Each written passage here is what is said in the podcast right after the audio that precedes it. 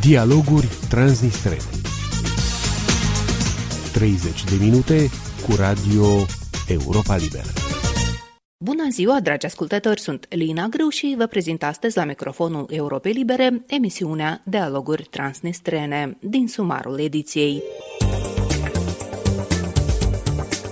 Transnistria este problema internă a Republicii Moldova, declară la Chișinău șeful adjunct al administrației prezidențiale ruse, Dmitri Kozak, care de această dată nu a mers și la Tiraspol. Ce înseamnă această vizită pentru viitorul relațiilor moldoruse, dar și pentru reglementarea transnistreană, opinii ale experților. În ajunul vizitei lui Cozac, administrația de la Tiraspol l-a eliberat pe activistul transnistrian Gennady Ciorba, care a fost închis mai mult de un an, fiind acuzat de extremism pentru posteri pe rețelele de socializare și ce soluții sunt pentru a opri abuzurile împotriva drepturilor omului în regiunea transnistriană. Aceste și alte subiecte le vom aborda în următoarea jumătate de oră.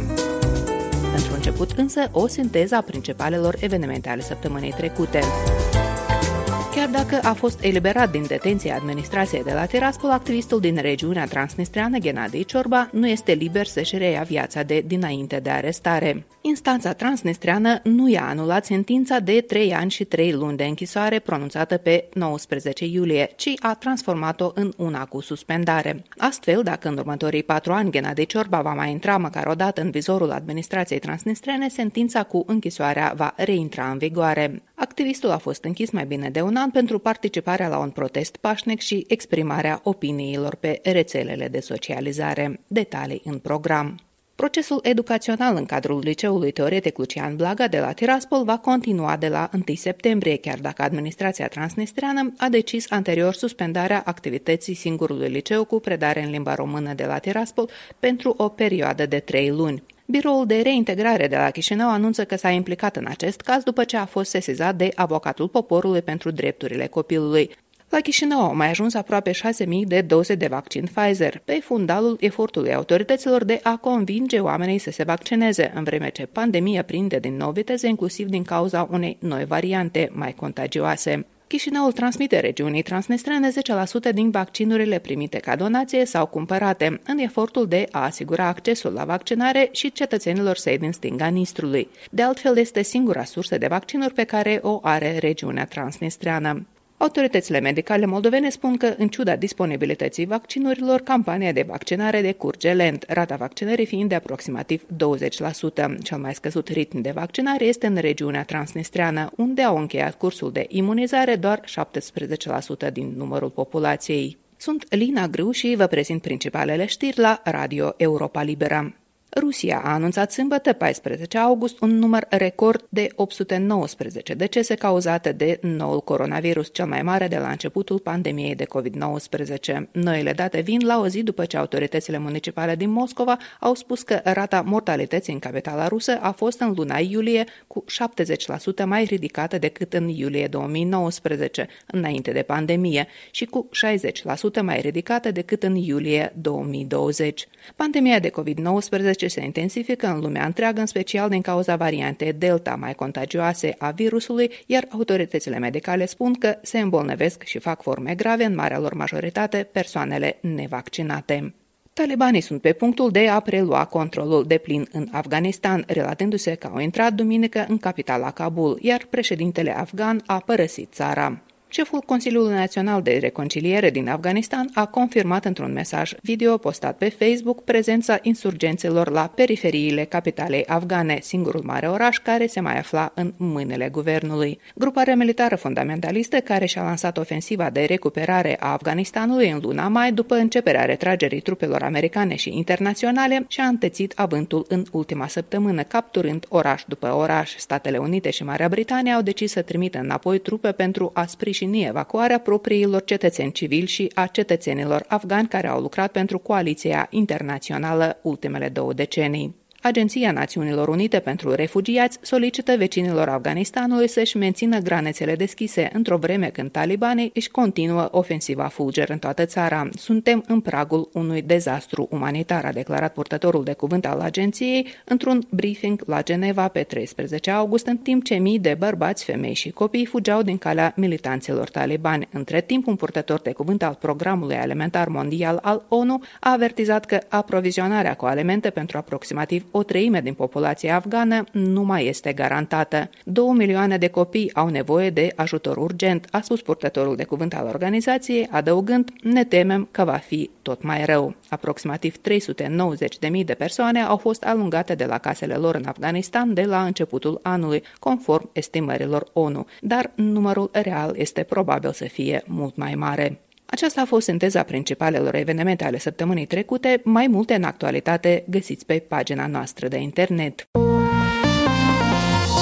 Aici Radio Europa Liberă.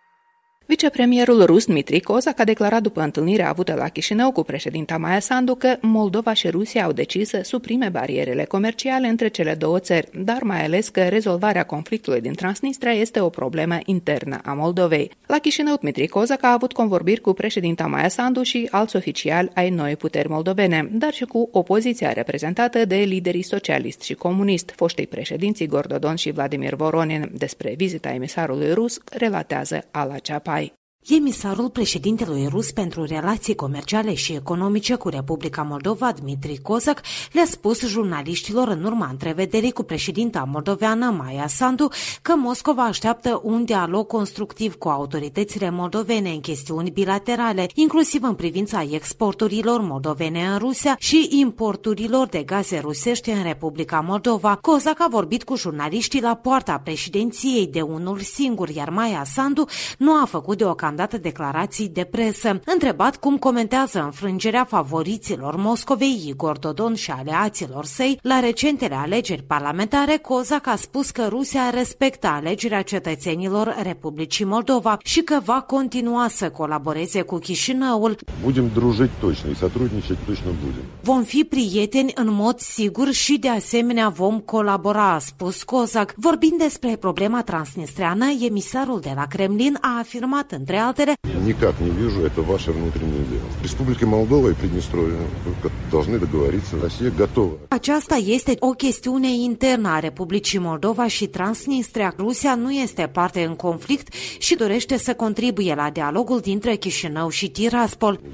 Вы договоритесь. La întrevederea lui Dmitri Cosa cu președinta Maia Sandu a mai participat ministrul moldovean de externe Nicu Popescu și vicepremierul responsabil de reglementarea transnistreană Vladislav Kulminski. A fost singura întrevedere oficială a emisarului rus în scurta sa vizită la Chișinău anunțată de Ministerul Moldovean de Externe cu o zi mai devreme. În mediul analiștilor și comentatorilor politici de la Chișinău, vizita oficialului rus e văzută mai curând ca un prim contact cu noua guvernare guvernare pro-europeană instaurată după victoria categorică la recentele alegeri parlamentare a partidului pro-prezidențial, Partidul Acțiune și Solidaritate, chiar dacă nu au fost anunțate rezultate concrete pe probleme bilaterale din multiplele acumulate de-a lungul anilor, începând de la cele comerciale și energetice la cele legate de muncitorii moldoveni din Rusia și până la reglementarea conflictului din stânga Nistrului, există așteptări după această vizită de relansare a relațiilor moldoruse, afirmă fostul vicepremier responsabil de dosarul transnistrian Alexandru Flenchea. Asemenea vizite al unui demnitar de asemenea rang de la Moscova, pentru mine este un indiciu clar și univoc de intenții, cel puțin din partea Moscovei, de a avea discuții serioase la Chișinău cu o putere asumată, cu autorități care și-au asumat toată dependentatea puterii. Se poate, credeți, că avansa pe subiectele problematice de pe agenda bilaterală, inclusiv legate de regiunea transnistreană? Uitați-vă, nu am mai avut uh, dialog uh, consistent uh, cu Moscova la nivel înalt, cred că cel puțin de 6-7 ani. Pe un uh, asemenea fundal negativ, dacă vreți, chiar și inițierea unor discuții serioase deja este un progres. Vedem disponibilitate și dorință și din partea Chișinău și din partea Moscovei de a se angaja într-un dialog serios la subiect și la nivel înalt. Asta înseamnă deja este un progres. În ce măsură acest potențial va, fi, va putea fi valorificat de, de către Chișinău, urmează să vedem. Pe dimensiunea comercială și economică, principala problemă bilaterală care ar trebui imediat soluționată este, la părerea economistului Vadim Gumeni de la Centrul Analitic Independent Expert Group, cea legată de barierele comerciale la exportul produselor moldovenești impuse de Rusia imediat după semnarea de către Republica Moldova a acordului de liber schimb cu Uniunea Europeană. Economistul Textul pune la îndoială însă că ar exista voință din partea rusă pentru eliminarea acestor bariere. Acesta este un fel de lesă uh, economică cumva. De multe ori se joacă pe, pe, pe chestia asta. Deci este un joc destul de urât în partea Federației Rusă. În general, aceste taxe poartă un caracter discriminatoriu până la urmă și mai mult ca atât contravin angajamentelor din acord de comerț liber în cadrul CSI. Înaintea vizitei oficialului rus Dmitri Kozak la Chișinău, Asociația Promolex, care apără drepturile locuitorilor din regiunea transnistreană, a cerut guvernării moldovene să abordeze la discuții și această chestiune, care nu e limpede deocamdată dacă a fost atinsă în cadrul discuțiilor emisarului rus cu președinta Maia Sandu. Din Chișinău, Ala Ceapai pentru Radio Europa Liberă. Pe rețelele de socializare și canalele de mesagerie din regiunea transnistreană s-a discutat intens faptul că Dmitri Kozak nu a mers și la Tiraspol. Ar fi fost un semnal de sprijin pentru actualul lider transnistrean Vadim Krasnoselski în preajma începerii campaniei electorale pentru un al doilea mandat în fruntea regiunii, unde susținerea Rusiei este decisivă.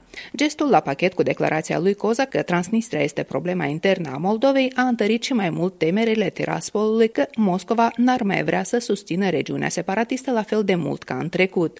În ultimul an, vizitele decidenților de la Tiraspol la Moscova au devenit tot mai dese, însă rezultatele tot mai modeste, iar gradul funcționarilor ruși care acceptau să pozeze cu liderii transnistreni tot mai modest.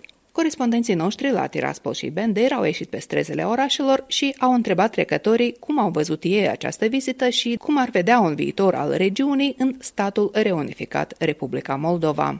А я хочу отдельно. Отдельно, чтобы была республика. Ну, Сан-Марино живет, а почему мы не можем? Как жить дальше? Так же, как и жили.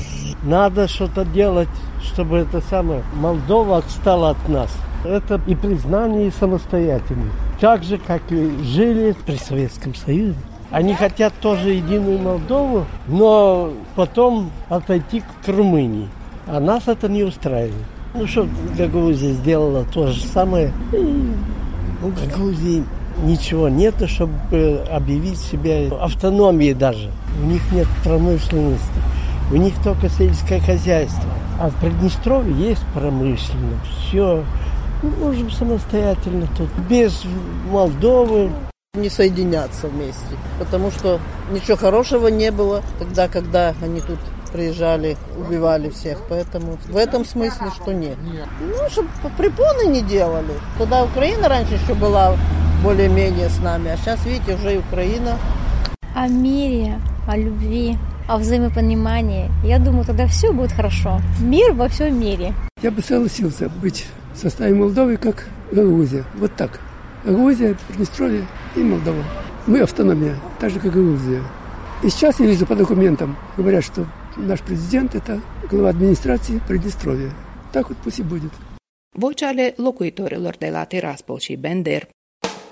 Radio Europa Liberă, în permanentă legătură cu dumneavoastră prin www.europalibera.org www.europalibera.org Comunicând, aflăm împreună adevărul. Analistul politic transnistrian Vladimir Iastripceac, fost negociator șef din partea Chișinăului, spune însă că nu vede motive de îngrijorare. Refuzul lui Cozac de a veni la Tiraspol arată că Moscova vede probleme în altă parte, adică la Chișinău, explică expertul într-un interviu cu corespondentul nostru la Tiraspol, Sergei Ursul. Ну, я думаю, что из этого следует понимать прежде всего то, что, видимо, основной дефицит... Cred că de aici trebuie să înțelegem că deficitul cel mai mare de comunicare și de înțelegere Moscova îl are cu malul drept, iar în ceea ce privește relațiile cu Transnistria, lucrurile sunt clare și reprezentanții noștri merg destul de des la Moscova, dar și reprezentanții Moscovei vizitează destul de des Transnistria.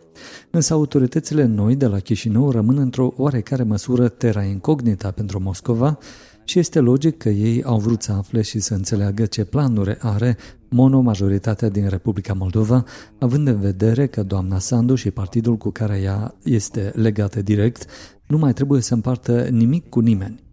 Așa că eu cred că aici nu trebuie să căutăm teorii ale conspirației și comploturi. În primul rând, interesul acum este pentru puterea nouă aleasă a Republicii Moldova și abordările ei. Federația Rusă este în continuare atașată statutului său de mediator, iar rolul unui mediator este nu de a participa la elaborarea unor documente, ci de a ajuta ca părțile să se înțeleagă între ele. În cazul nostru, formatul este destul de clar. Sunt două părți în conflict, Republica Moldova și Transnistria, care sunt responsabile de reglementare. Iată de ce era previzibil ca Federația Rusă să-și repete poziția de mediator și de garant în reglementare.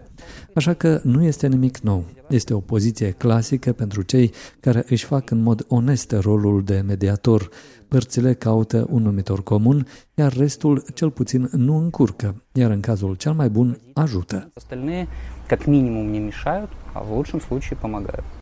La Chișinău s-a discutat în mod sigur despre trupele ruse dislocate la Tiraspol, evacuarea munițiilor și misiunea de pacificare a Rusiei. Cum credeți că vor evolua mai departe discuțiile? Есть очень четкие обязательства, включая обязательства трехстороннего порядка с участием России. Există angajamente clare, inclusiv angajamente trilaterale, cu participarea Rusiei, Moldovei și Transnistria, cu privire la faptul că orice discuții despre o posibilă transformare a misiunii de pacificare sunt clar legate de reglementarea finală. Așa ceva ar fi posibil doar după o reglementare definitivă și nu cred că Moscova ar putea avea o altă poziție. În chestiuni de securitate, în opinia mea, nu se poate pune căruța înaintea calului, așa că trebuie să ajungem să avem un cal cu adevărat format, puternic și bine hrănit de toată lumea care va trage apoi în urma sa reglementarea și de aceea deja vor putea fi agățate tot felul de căruțe, dar trebuie să hrănim bine calul mai întâi și de dorit să nu-l omorâm. Надо откормить лошадь, причем желательно не на убой. Vladimir Iastrepceac, fost negociator șef din partea Tiraspolului.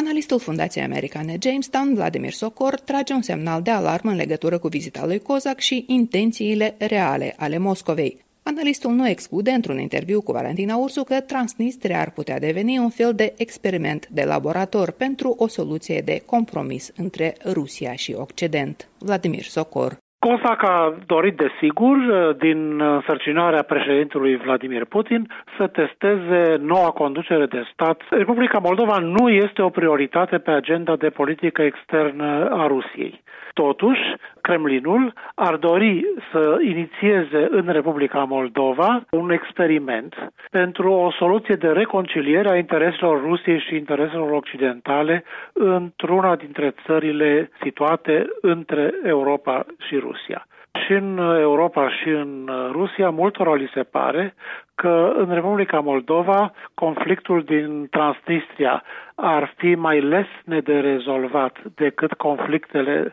de pe teritoriile Georgiei sau Ucrainei și de aceea conflictul din Transnistria ar putea servi drept un experiment de laborator pentru o soluție de compromis între Rusia și Occident. Eu cred că acesta este cel mai important dintre interesele Rusiei în Republica Moldova. Altfel, interesul geopolitic al Rusiei în Republica Moldova este foarte mic. Dintre toate țările din parteneriatul estic al Uniunii Europene, Moldova prezintă cea mai mică valoare geopolitică pentru Rusia, în virtutea geografiei specifice a Republicii Moldova. De asemenea, Republica Moldova nu are hotar comun cu Rusia. Acesta a fost un mare avantaj cu care Republica Moldova a pornit la drum din 1991 încoace. Neavând hotar comun cu Rusia, Republica Moldova putea să se dedice în liniște reformelor interne și a fost o mare șansă pe care Republica Moldova a ratat-o până acum.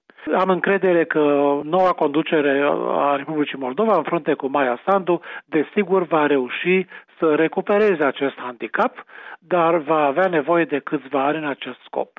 Iar în acești câțiva ani, Moldova are nevoie de liniște pentru a se concentra asupra reformelor interne. De aceea, din punctul de vedere al Republicii Moldova, problema Transnistriei nu reprezintă o prioritate de vârf. Vladimir Socor, analistul Fundației Jamestown. Activistul din regiunea transnistreană, Gennady Ciorba, a fost eliberat din detenția administrației de la Tiraspol după mai bine de un an în care a fost închis pentru participarea la un protest pașnic și exprimarea opiniilor pe rețelele de socializare. Anunțul a fost făcut de Asociația Promolex de la Chișinău. Gennady Ciorba nu este însă liber să-și rea viața de dinainte de arestare. Instanța transnistreană nu i-a anulat sentința de 3 ani și 3 luni de închisoare pronunțată pe 19 iulie, ci a transformat-o în una cu suspendare. Astfel, dacă în următorii patru ani Ghenade Ciorba va mai intra măcar o dată în vizorul administrației, sentința cu închisoarea va reintra în vigoare. Într-un interviu acordat publicației Newsmaker, Ghenade Ciorba spune că acuzațiile împotriva sa au avut la bază peste 20 de postări pe care le făcuse pe Facebook, iar o așa numită expertiză lingvistică a arătat că activistul, citez, l-ar fi jignit pe liderul regiunii Vadim Krasnosielski. Radu Bene vă prezintă un rezumat al interviului din Newsmaker. Ciorba spune că i s-a pus la dispoziție un avocat din oficiu abia după șapte luni de la arestare, în februarie 2011. Avocatul Victor Calco, membrul Uniunii Juriștilor din Transnistria, a spus mereu că nu există niciun fel de încălcări, spune Ghenadie Ciorba. Ciorba spune că a fost închis 395 de zile. Ultimele nouă luni a stat într-o celulă de o singură persoană în închisoarea din Hlenaia. A putut comunica cu alți deținuți doar în timpul plimbărilor. Nu a avut acces la nicio sursă de informații. A obținut un aparat de radio doar în ultimele trei luni și abia din luna martie a primit drept de corespondență cu familia. În restul timpului, vizitele nu erau permise sub pretextul carantinei, iar apelurile telefonice erau interzise. Ghenade Ciorba mai povestește că în închisoare împreună cu el erau închise nu doar persoane cu cetățenie transnistriană, ci și cetățenii ai Rusiei și Ucrainei care veniseră în regiunea transnistriană cu treburi sau în tranzit. Ciorba susține că aceștia sunt ținuți în închisoare în Transnistria ilegal și nu li se permite să ia legătura cu ambasadele statelor lor. Activistul de la Tiraspol consideră că a fost eliberat în urma presiunilor Statelor Unite și Uniunii Europene, dar și în legătură cu vizita în Republica Moldova a vicepremierului rus Dmitri Kozak. În plus, susține activistul, conducerea holdingului șerif și administrația pe care o controlează și-au pierdut protecția la Chișinău după ce alegerile au fost câștigate de Maia Sandu. de Ciorba spune că este conștient că poate fi arestat din nou în orice moment. Ei ca și cum au cedat presiunilor, dar în același timp au păstrat posibilitatea de a mă închide în orice moment, spune activistul. În plus, din cauza cazierului unde figurează condamnare penală, el nu mai poate candida în structurile puterii din stânga Nistrului. În perioada lui Șefciuc, șeriful își cumpăra puterea, iar acum o controlează prin frică. Puterea șerifului se ține pe frică. Funcționarii acum nici măcar nu sunt corupți, ei sunt speriați, spune de Ciorba în interviul pentru Newsmaker. Mulțumesc, Radu Benea. Anunțul cu privire la eliberarea din detenția lui Ghenadie Ciorba a fost făcut, după cum vă spuneam, de Asociația Promolex. Unul dintre juriștii organizației, Pavel Cazacu, spune că abuzurile de la Tiraspol sunt posibile pentru că funcționarii de acolo au un sentiment de impunitate și știu că nu vor fi trași la răspundere pentru aceste abuzuri. Astfel de situații când uh, instanța superioară din stânga Nistrului anulează, practic, sentința de condamnare sunt foarte puține. Într-adevăr, pe acest caz au fost uh, o serie de reacții, inclusiv de la organizații internaționale, misiuni diplomatice, dar și autoritățile de la Chișinău au insistat de fiecare dată, Asociația Promolex, pe căile noastre, de fiecare dată am luat atitudine, mai ales în contextul în care anul 2019-2020 a fost unul foarte greu din perspectiva respectării libertății de exprimare. Am documentat foarte multe cazuri când oamenii, doar pentru simpla opinie, au fost condamnați sau privați de libertate sau unii au fost forțați să părăsească regiunea transnistreană. Nu este clar care este motivul anulării acestei sau modificării acestei sentințe, pentru că el până la urmă oricum rămâne teoretic condamnat în stânga Nistrului, el în continuare suportă consecințele pentru că este un termen de probă de patru ani care i s-a aplicat. Dacă va face ceva care celor de la Tiraspol ar părea că este o ilegalitate, se va activa această pedeapsă de trei ani și trei,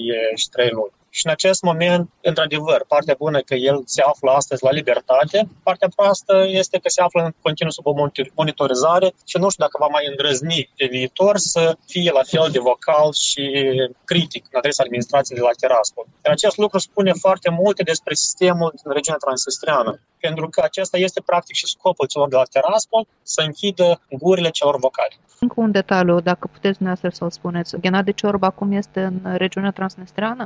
Nu pot să spun acum, dar uh, din câte cunosc, așa era ultima dată când vorbisem cu cineva din anturajul, uh, anturajul lui. Pentru că foarte multă lume a fugit de acolo când uh, a amenințat de aceste dosare penale. E cel mai sigur să pleci este adevărat, în gestiunea noastră a fost și este, de fapt, cazul lui Alexandru Samoni, un alt activist deja politic din regiunea transestreană, care a spus uh, foarte ferm, mai bine să plec din regiune și să-mi ajut familia cum pot, decât să fiu arestat, privat de libertate și familia sau soție să-mi aducă mâncare în fiecare săptămână. Și asta este un, un adevăr și o realitate care se întâmplă acum în stânga Nistrului. Această atmosferă de frică uh, care există în uh, societate în stânga Nistrului, de ce credeți că ar avea nevoie administrația transnistreană de acest lucru? Obiectiv, ca să spunem așa, atins uh, inclusiv prin această creștere a numărului de cazuri de acuzații de extremism, de jignire a președintelui, de contestare a rolului trupelor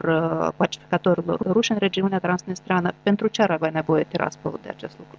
Cred că orice regim dictatorial are nevoie de niște politici foarte restrictive, pentru că nu are nevoie de opinii libere exprimate, de critici în adresa unui, unei administrații. Iar acest lucru se observă în stânga Nistrului, pentru că este o politică foarte complexă. Pe de o parte este pretinsul cod penal din stânga Nistrului, care prevede sancțiuni foarte dure pentru diferite fapte care într-o societate democratică nu ar trebui să, să fie. Deci critica doar pentru misiunea de pacificare poate aduce închisoare. Critica adusă liderului de la Tiraspol aduce închisoare, pentru că ea este interpretată ca și o insultă și multe altfel de componențe de, de infracțiune. Mai mult, în anul 2020, în martie, a fost adoptată, aprobată o politică sau o strategie pentru combaterea extremismului, care observăm noi, dacă ne uităm în trecut, anume cu acea, începând cu această strategie, s-au pornit valul de acuzații pentru pretinsele fapte de extremism. Răspunsul este simplu, ei nu au nevoie de oameni care critică, care au curajul să critique. Și au nevoie doar de o politică unanimă, o opinie care este una la unison, totul este bine în regiune, ne descurcăm, suntem bine economic și social și cei care spun contrarul nu au dreptate și trebuie să stea la, la pușcărie asemenea practici, unde pot ele duce? Uh, am văzut istoria ne-a arătat anul 37, represiunile staliniste și așa mai departe. Acum suntem în secolul 21. Credeți că asemenea practici, uh, inclusiv uh, aplicate la Tiraspol, cât de departe pot merge? În primul rând, aceste practici sunt organizate în contextul în care există un fenomen de impunitate. Persoanele care sunt responsabile nu sunt trase la răspundere. În momentul în care persoanele implicate în abuzuri grave de drepturile omului vor fi trase la răspundere sau cel puțin vor cunoaște că există sancțiuni grave sau dure pentru aceste fapte, se vor gândi de două, de trei ori până când vor băga la pușcărie persoane care încearcă să fie curajoși, să-și pună pur și simplu punctul de vedere.